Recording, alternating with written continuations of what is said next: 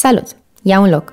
Numele meu este Ana și ascult un podcast despre sănătate psihoemoțională și psihoterapie realizat împreună cu specialiștii Atlas. Îmi este teamă înaintea unui examen.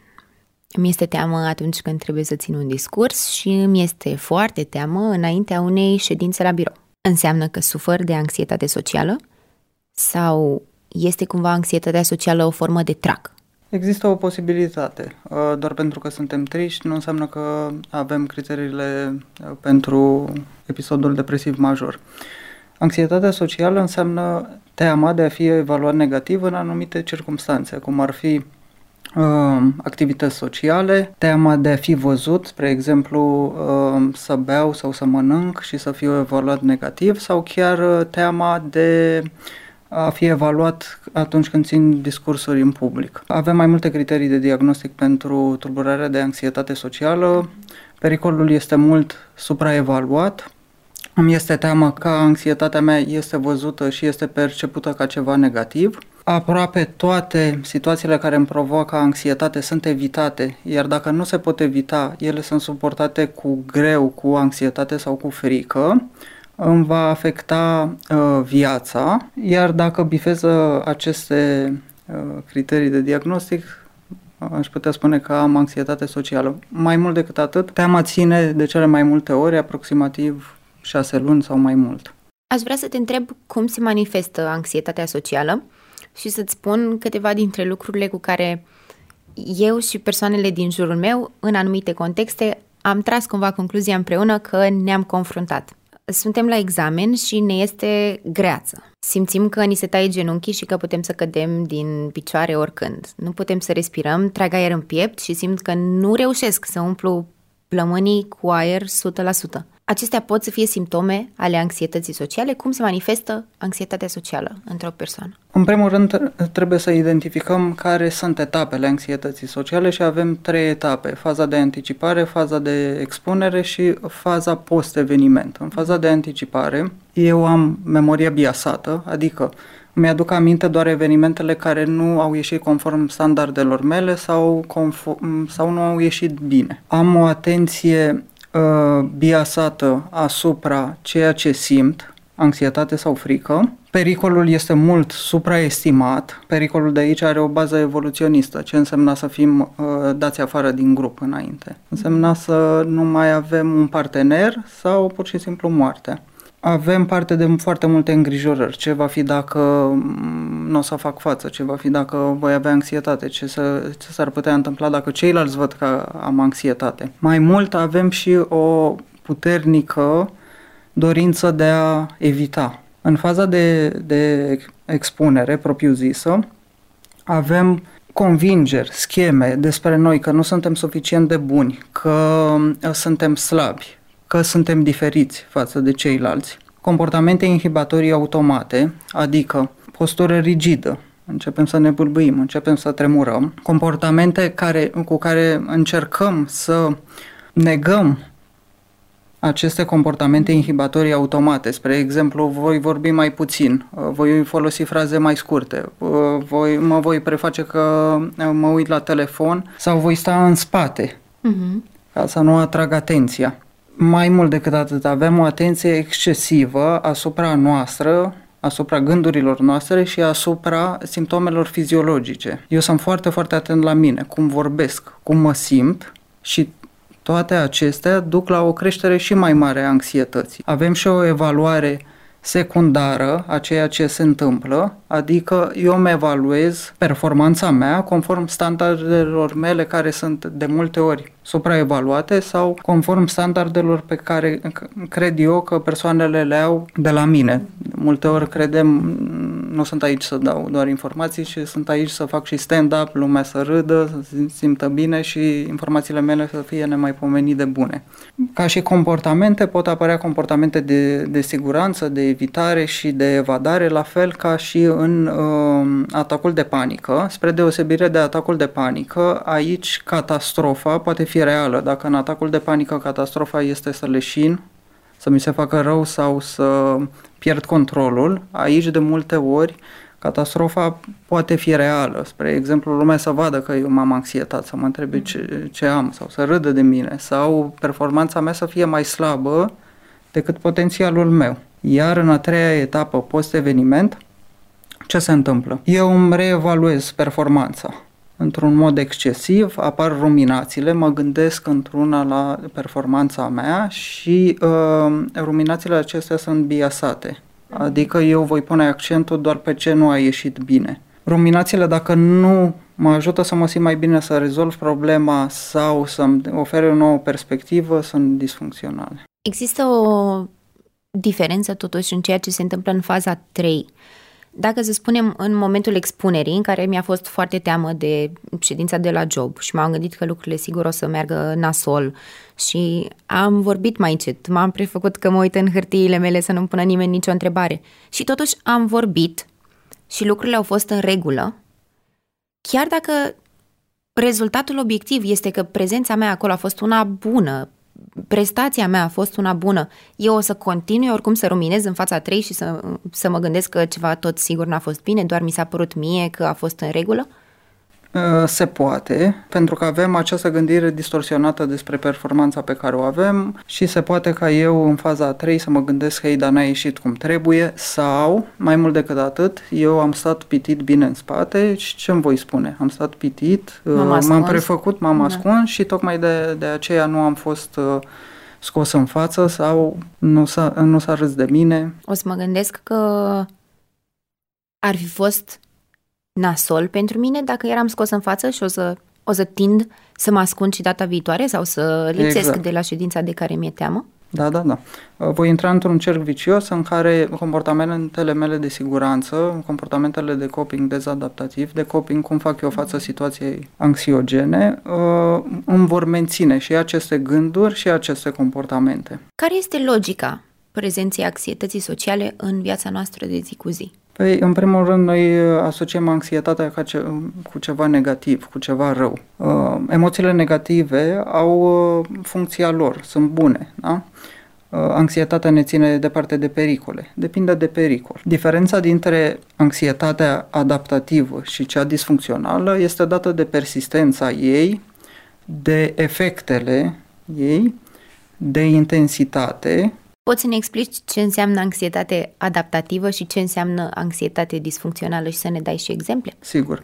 Spre exemplu, eu dacă mă anxietez în legătură cu examenul, uh, acest lucru mă, poate mă va face să învăț sau cu ședința mă va face să, uh, să mă pregătesc. Să mă pregătesc, exact. Dacă voi fi foarte, foarte anxios, mă va face să evit și, a, și atunci intensitatea ei va fi foarte mare. La fel putem avea uh, anxietate ipotetică, uh, ce, va fi, ce se va întâmpla dacă mă îmbolnăvesc, versus anxietate pe uh, lucruri concrete. De exemplu, ce o să facem săptămâna viitoare în meeting. Tu crezi că ar putea să existe niște factori care să predispună anumite persoane la tot ce înseamnă anxietate socială? Sigur. Uh, meta-analizele, adică mai multe studii la oaltă care au studiat același lucru, arată că factorii genetici influențează în proporție de 30-40% dacă vom avea sau nu anxietate. Adică dacă am un părinte anxios, care are anxietate socială, s-ar putea, este o probabilitate ca și eu să am. Mai avem și factorii de mediu, dacă am fost bullied, dacă am trecut prin evenimente în care eu am fost supus, uh, mi-a fost luată performanța ca fiind slabă sau am fost supus uh, unor factori adversivi. Profesoara a țipat la mine. Da? Uh, Andrei ce face acolo? De ce vorbești? Mă ridică, mă ridică în picioare și Andrei nu mai știe ce să zică.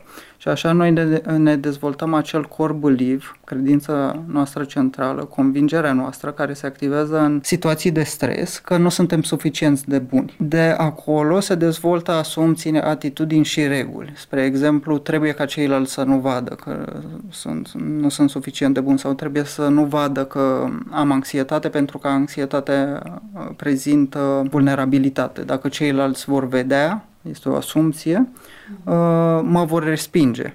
sau vor râde de mine. De ce? Pentru că și în copilărie au râs. Și a, aceste asumții, atitudini și reguli, standarde, le luăm după noi în diverse situații. Eu chiar dacă îmi schimb jobul, voi vedea la fel lumea, voi vedea, mă voi vedea la fel pe mine și voi vedea la fel relația cu ceilalți. Ai putea să ne mai dai câteva exemple? Ai vorbit despre situația profesoarei care te ridică în picioare și te face de rușine în fața clasei. Oare este corect să spunem că mare parte din anxietatea socială cu care noi ne confruntăm acum vine din astfel de contexte în care poate nu am fost tratați așa cum ar fi trebuit în școala generală, în liceu, când veneam acasă după ce nu ne-am prezentat foarte bine în momentul în care am fost ascultați și că niște lucruri atât de mici le ducem acum după noi în spate în uh, ședința de la birou și am aceeași senzație pe care o aveam la 10 ani. Da, putem duce lucrurile prin care am trecut după noi, dar uh, ce se întâmplă? Noi încercăm să găsim, mintea noastră încearcă să găsească relații de cauzalitate. Sunt anxios social pentru că uh, profesoara m-a ridicat în picioare și, a râs, uh, și colegii au râs de mine. Sau sunt anxios pentru că părinții mă tot comparau cu ce a făcut Ion, ce a făcut Alexi, de ce au putut și tu nu poți, ești foarte slab, nu te duce capul și așa mai departe dar lucrurile sunt puțin mai complexe. Doar pentru că am fost bullied sau doar pentru că s-a râs de mine nu înseamnă că voi dezvolta neapărat și anxietate socială. Dar ar putea să fie un factor care favorizează pe viitor? Da, un factor uh, care favorizează apariția anxietății sociale cu siguranță. Ai putea să ne spui care sunt somatizările, manifestările în plan fizic ale anxietății sociale? Ce simțim? Cum se manifestă prin ce trece corpul nostru în momentul în care noi simțim anxietatea socială. Sigur. Uh, ce se întâmplă? Sistemul uh, simpatic este activ în acel moment, putem avea chiar și atacuri de panică, uh, transpirăm, ni se usucă buzele, ni se usucă limba, resimțim tensiune musculară, inima ne bate foarte, foarte tare, apar emoții cum ar fi anxietatea, teama de ce mi se va putea întâmpla pe viitor sau chiar de frică, este un pericol iminent și este pus, uh, uh, este vorba de statutul meu social uh, și asta îmi poate declanșa frică. La nivel emoțional, spre exemplu, în faza de post-eveniment apare și sentimentul de rușine sau de vinovăție, rușine față de ceilalți și vinovăție față de mine, că de ce nu pot să fac mai bine. La, iar la nivel comportamental, de cele mai multe ori apar, la fel ca și în atacul de panică, doar că se, m- sunt puțin diferite, comportamentele de siguranță, de evadare și de uh, evitare. Voi evita uh, locurile, întâlnirile care îmi provoacă anxietate, că e vorba de un meeting, că e vorba de o întâlnire cu prietenii, cu necunoscuții în general.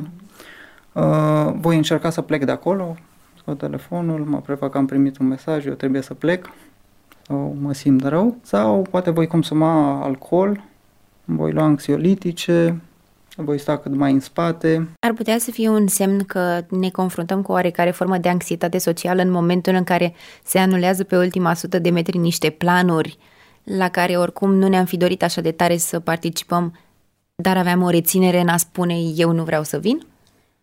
Aici ar fi important de făcut diferența dintre uh, introversie și anxietate socială. Spre exemplu, persoanele care sunt introverte nu vor să socializeze la fel de mult ca persoanele ambiverte sau extraverte.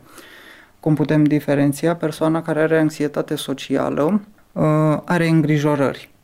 Pentru parte, uh, doar pentru că sunt introvert nu înseamnă că am anxietate socială, cum doar pentru că sunt extravert nu înseamnă că nu am anxietate socială. Mai avem și sindromul impostorului, da?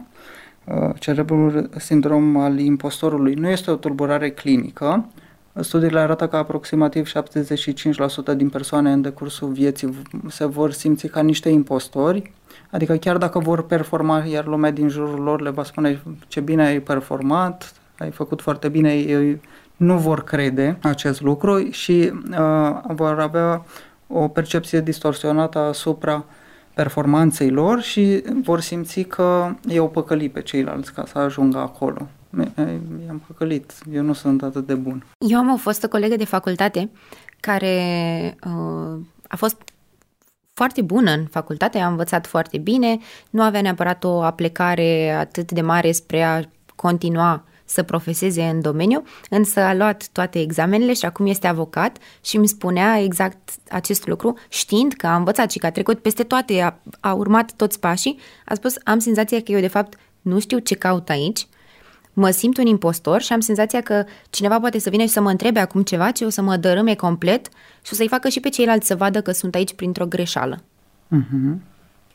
Ai putea să ne spui ce cumva cauzează acest sindrom al impostorului și cum am putea să-l diferențiem foarte clar de anxietatea socială? Ele pot să se manifeste asemănător în anumite contexte, așa cum ea mă gândesc, acum nu-și mai dorește să ajungă în locuri în care sunt oameni asemenea ei care ar putea să o pună în dificultate. Asta e tot o formă de anxietate socială? Uh, spre exemplu, în anxietate socială, eu nu mă simt neapărat un impostor sau că i-am păcălit pe ceilalți. Eu chiar pot să mă gândesc despre mine că aș performa bi- foarte bine dacă nu aș avea anxietate. Pe când în sindromul impostorului, eu simt că îi păcălesc pe ceilalți cu performanța mea.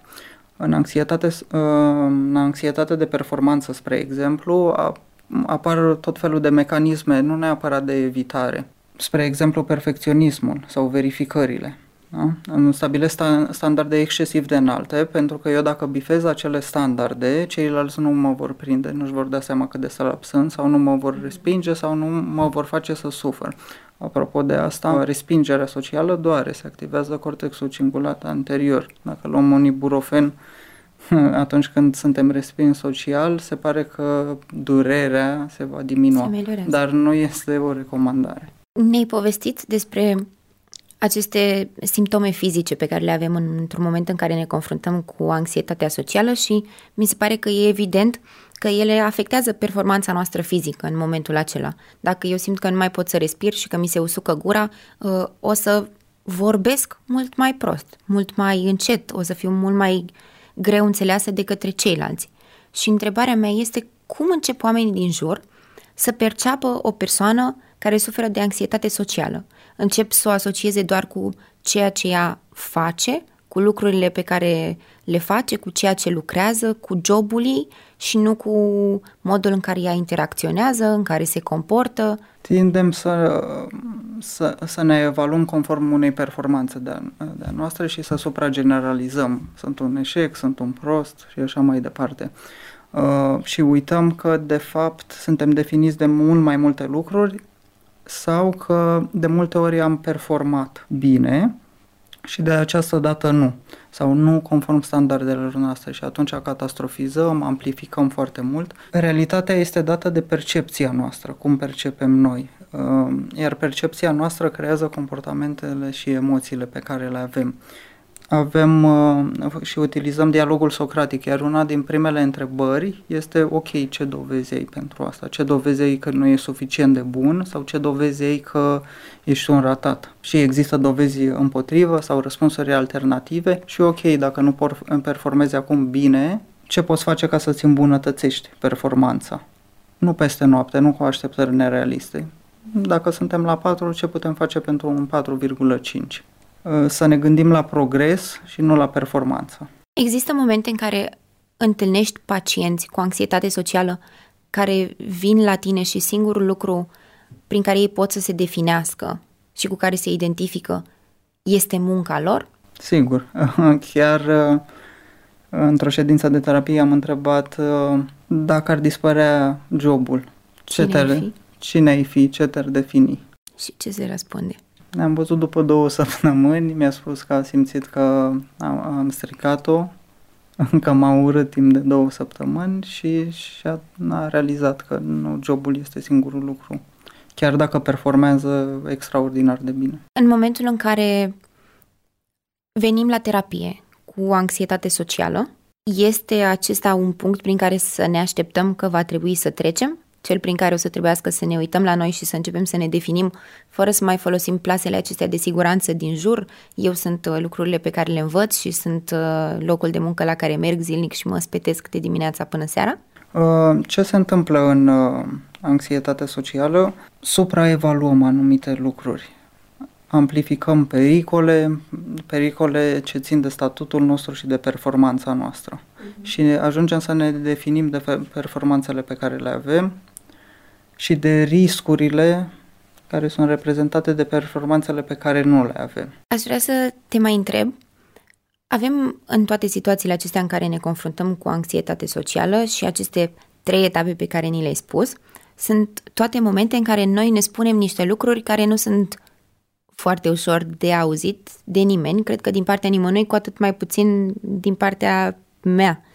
Și anume, nu sunt în stare, nu o să fac bine, o să greșesc și de data asta o să fie groaznic, e irreparabil, toți o să se descurce mai bine decât mine.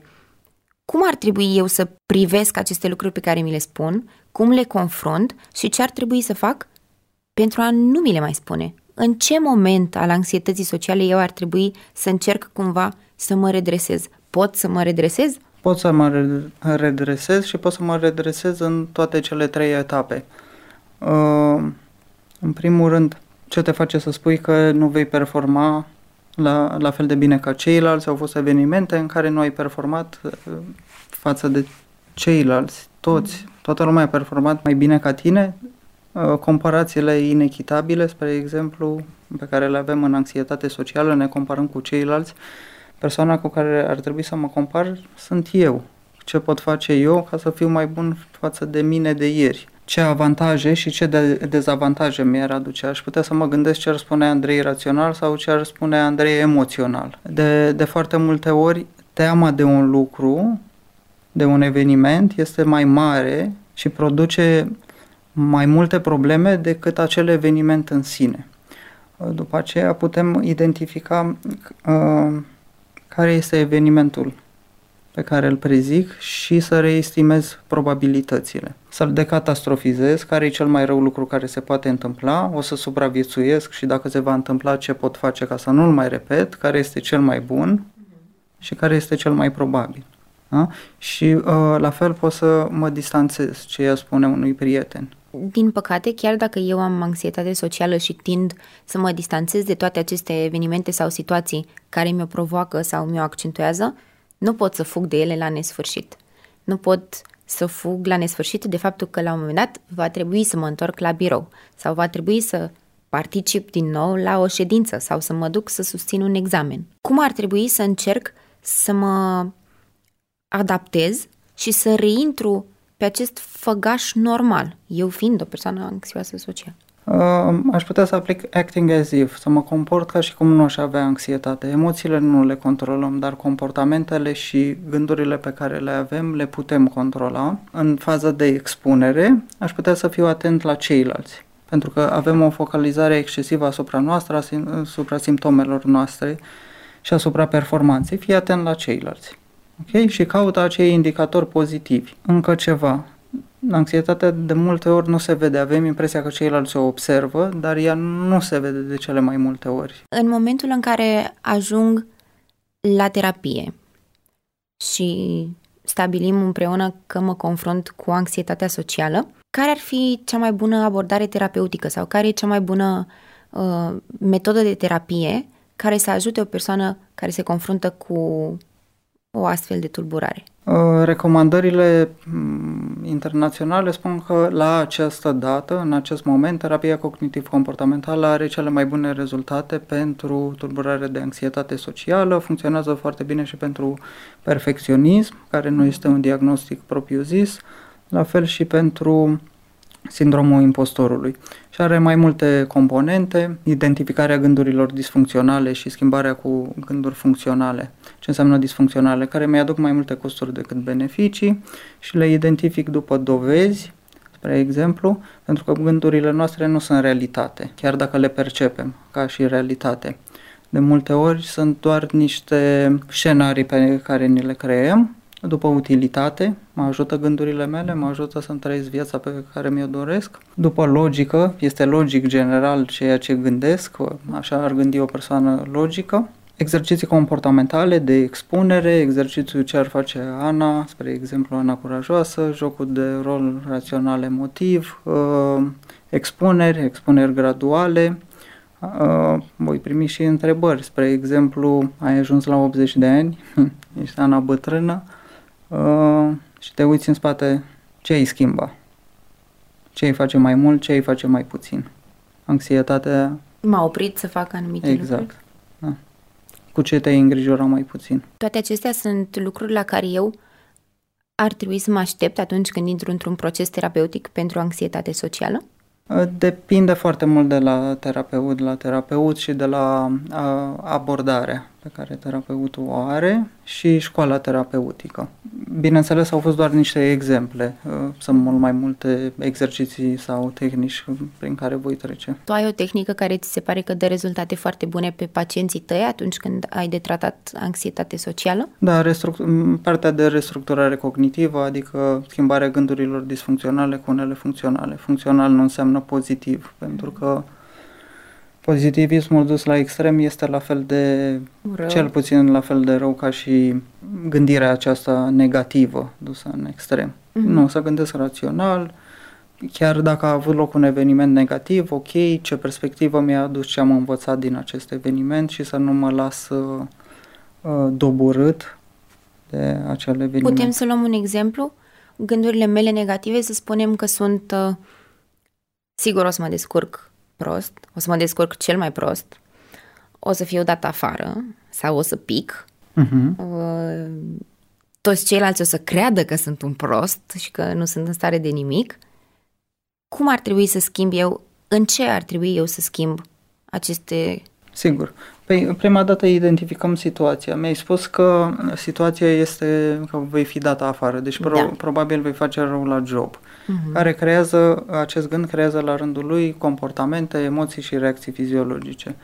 Emoția cel mai probabil este de anxietate pentru că te îngrijorezi. Este foarte important să-ți identifici emoția pentru că odată ce ai identificat-o scade uh, activitatea din amigdală și se mută pe cortexul prefrontal și uh, ne dă o mai bună stabilitate emoțională. Aș vrea să vorbim și despre alte exemple de situații în care uh, persoanele anxioase social nu se mai comportă așa cum și-ar dori să se comporte.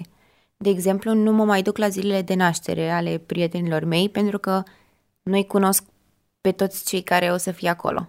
Sau nu mă mai duc la plajă cu prietenii mei pentru că sunt acolo și alte persoane și nu mă simt confortabil. Sigur, anxietatea socială nu apare numai în uh, zona de performanță, poate apărea și în uh, zona de interacțiune socială, spre exemplu.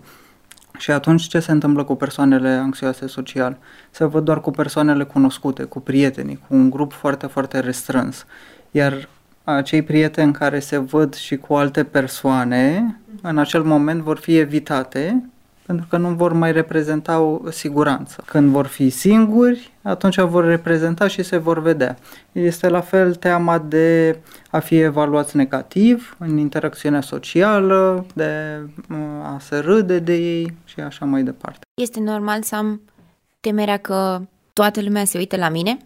Am un exemplu, cred că exemplu foarte bun pentru foarte multe femei este faptul că nu se duc la plajă sau nu poartă uh, pantaloni scurți sau fuste scurte vara pentru că au senzația că au celulită și toată lumea vede că am celulită. Nu pot să mă suport, toată lumea o să vadă asta și mie mi se pare că e un lucru pe care eu nu-l observ la alte persoane, dar am senzația că toată lumea o să-l observe la mine. Fricile noastre pe care le avem și de care ne este teamă că vor fi observate, de cele mai multe ori nu sunt observate. Avem această impresie, toată lumea se va uita la mine, dar de fapt nu se vor uita sau nu vor observa sau dacă o vor face, vor face foarte puțin.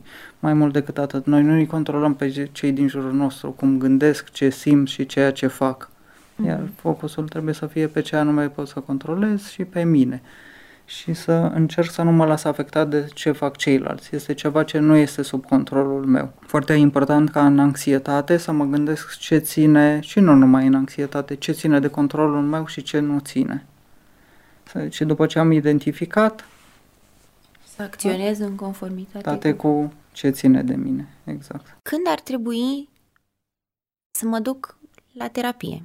De câte ori trebuie să aleg să evit o întâlnire cu prietenii sau o ședință la birou sau o ieșire în oraș ca să-mi dau seama că ceva nu este chiar așa cum ar trebui să fie, că nu-mi trăiesc viața la potențialul ei maxim și că ar trebui să caut ajutor de specialitate în direcția asta. Cât mai devreme, când ar trebui să merg la dentist și am o carie, cât mai devreme. Uh, cu cât mergi mai devreme, cu atât va fi mai ușor, cu atât procesul terapeutic va fi mai scurt. Foarte important să identifici dacă îți cauzează probleme. Da? Dacă ceilalți din jurul tău îți spun, hei, e ceva în neregulă cu tine, atunci uh, du-te, nu înseamnă că uh, nu înseamnă că ești vulnerabil, nu înseamnă că este ceva în neregulă cu tine, înseamnă doar că ceva nu, nu funcționează așa cum ți-ai dori și că se poate îmbunătăți. Nimeni nu este perfect.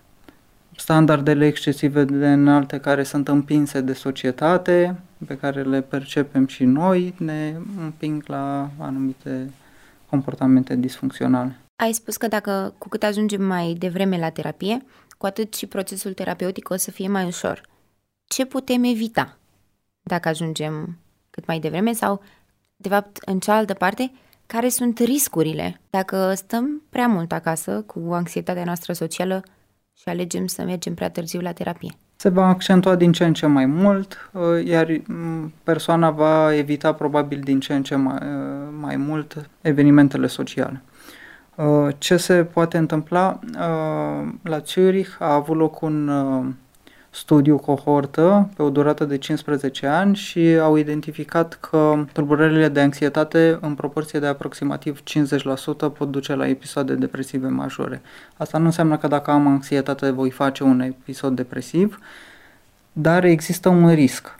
Și atunci de ce, de ce anume nu m-aș duce? Dacă merg la medic mă doare genunchiul de ce nu aș merge pentru ceva atât de important? Ai spus puțin mai devreme că poate uh, momentul în care cei din jurul nostru încep să ne spună ceva e în neregulă cu tine ar fi un semn că ar trebui să ne îndreptăm spre terapie. Eu, ca persoană din exterior, care văd un prieten de-al meu, să zicem, în care simt cumva că identific anxietatea socială, cum ar trebui să atrag atenția într-un fel care să nu fie chiar, hei, cred că ceva e în neregulă cu tine, și care să nu-l agite. Și să-l anxieteze și mai mult. Da, dar să-l impulsioneze cumva să caute ajutor pentru el. Uh, să normalizeze acest lucru. Multe persoane suferă de anxietate socială sau um, cu toții avem anumite probleme. Aș putea să-mi uh, spun problemele pe care le întâmpin eu și uh, uh, să-l fac să se gândească la beneficiile pe care urmează să le obțină, care ar fi beneficiile și care ar fi costurile și ce te face să nu cerci. Ce ne recomanzi? Să îndepărtăm anxietatea din viața noastră în procent de 100%? Cred că este imposibil să îndepărtăm anxietatea din viața noastră. O toleranță mai bună a anxietății, da? să mă desensibilizez față de anxietate. Este o emoție, pot să-mi spun că gândurile mele sunt um, un, uh, o emisiune la radio sau la televiziune, o emisiune proastă mm. în care se dau informații false. Putem să găsim și aspecte pozitive ale prezenței anxietății în viața noastră? Sunt momente în care ne ajută, în care poate ne ține în viață? Sigur. Uh, anxietatea ne-a ținut în viață de la de la începuturile omenirii și până acum. În anumite zone ale globului, uh, anxietatea, chiar Uh, fiind uh, puternică, tot te poate salva în anumite zone, cum ar fi, nu știu, Brazilia, Africa și așa mai departe. Sau chiar acum în pandemie, ce s-a întâmplat cu persoanele anxioase? Au început să se spele mai repede pe mâini, au, s-au distanțat mai repede de anumite persoane și au purtat mască mai repede. Și atunci uh, putem observa un efect adaptativ al anxietății. Problema este când ne afectează viața, domeniile importante de funcționare și când nu ne lasă să ne trăim viața așa cum ne-am dorit. Dar eu pot să-mi trăiesc viața, pot să performez bine chiar dacă am anxietate. Targetul trebuie să fie pe ce anume pot să controlez. Emoția nu pot, dar comportamentul și cum mă raportez eu la lume pot. Ce ne recomanzi să îi spunem unei persoane anxioase înainte de uh, faza de expunere, înainte de momentul în care ea urmează să se confrunte cu acest stimul care o sperie. Pot să-i spun, ă, o să fie bine, sigur o să te descurci, nu o să te asculte nimeni de data asta, nu o să-și dea nimeni seama. Nu, există strategii negative de control, aceasta ar fi, aceasta ar fi una dintre ele, va fi bine, n-am de unde să știe că, știu că va fi bine, se poate expune, iar expunerea să nu iasă așa cum și-a dorit.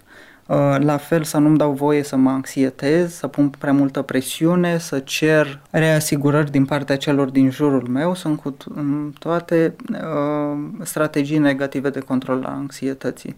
Pe când dacă reestimez, spre exemplu, percepția mea asupra pericolului e foarte mare și atunci cum anume îl pot vedea eu într-un mod mai realist și care sunt resursele mele. Resursele sunt distorsionate atunci când uh, avem anxietate am mai făcut față unor astfel de evenimente, ce se va întâmpla după.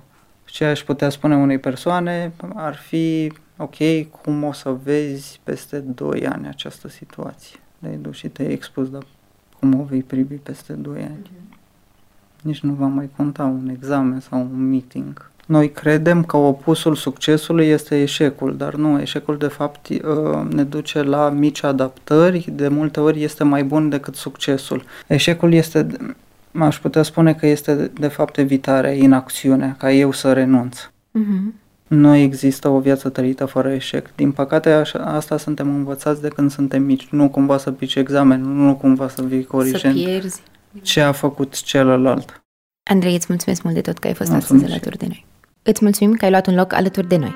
Ai ascultat un episod din podcastul despre sănătate psihoemoțională și psihoterapie, realizat împreună cu specialiștii Atlas, de către Ana Ciocănel și Laura Popa și găzduit de Saga Space, studio de înregistrări. Podcastul poate fi ascultat și pe platformele de distribuție de podcast și văzut pe YouTube. Dacă ți-a plăcut ce ai ascultat astăzi, te așteptăm și pe Facebook și Instagram să ne spui ce ți-ai dori să abordăm în episoadele următoare.